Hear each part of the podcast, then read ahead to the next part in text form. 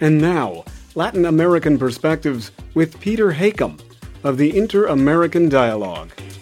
Some observers are confident that the Cuban government's efforts to reshape the country's economy will lead to higher living standards for most Cubans and offer new opportunities for young people. Others, however, argue that change is proceeding so begrudgingly and so slowly that it is unsustainable, and only further economic decline can be expected. Economic change is already a fact. Cars and houses are now bought and sold legally. Cubans own cell phones. They no longer have to work only for the government. Some 450,000 Cubans have been granted licenses to open businesses or sell personal services. But roadblocks remain. Startup capital is scarce. More than 70% comes from friends and relatives in the United States. Cuba's low paid population generates little demand for goods and services. A heavy tax burden faces anyone working on their own account. The biggest obstacle is the continuing restraints on private initiative.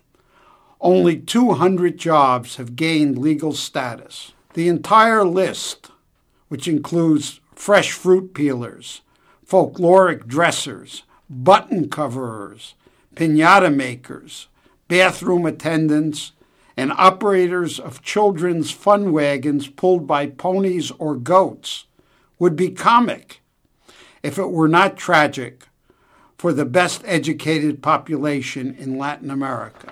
A new government decree allowing private bathrooms to be rented out for public use came with 13 pages. That's right, 13 pages of regulations.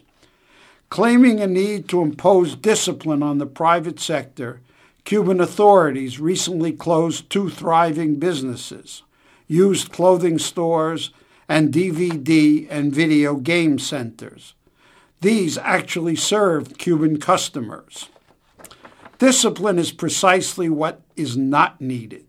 Private initiative needs space for creativity and flexibility to pursue opportunity. Cuba signaled a heightened commitment to reform its economy when it recently announced plans to end its destructive dual currency system, a system which has created two separate markets one for Cubans with access to dollars and the majority without. But there was no indication how or when this complicated but essential shift might occur. With luck, the current economic reforms may be a start to a better life for most Cubans and mark the way for political opening as well. But it's hard to be optimistic when progress is blocked at so many turns by a government that appears both indecisive and intent on maintaining strict control. Washington's archaic commercial embargo on Cuba is another unconscionable brake on change.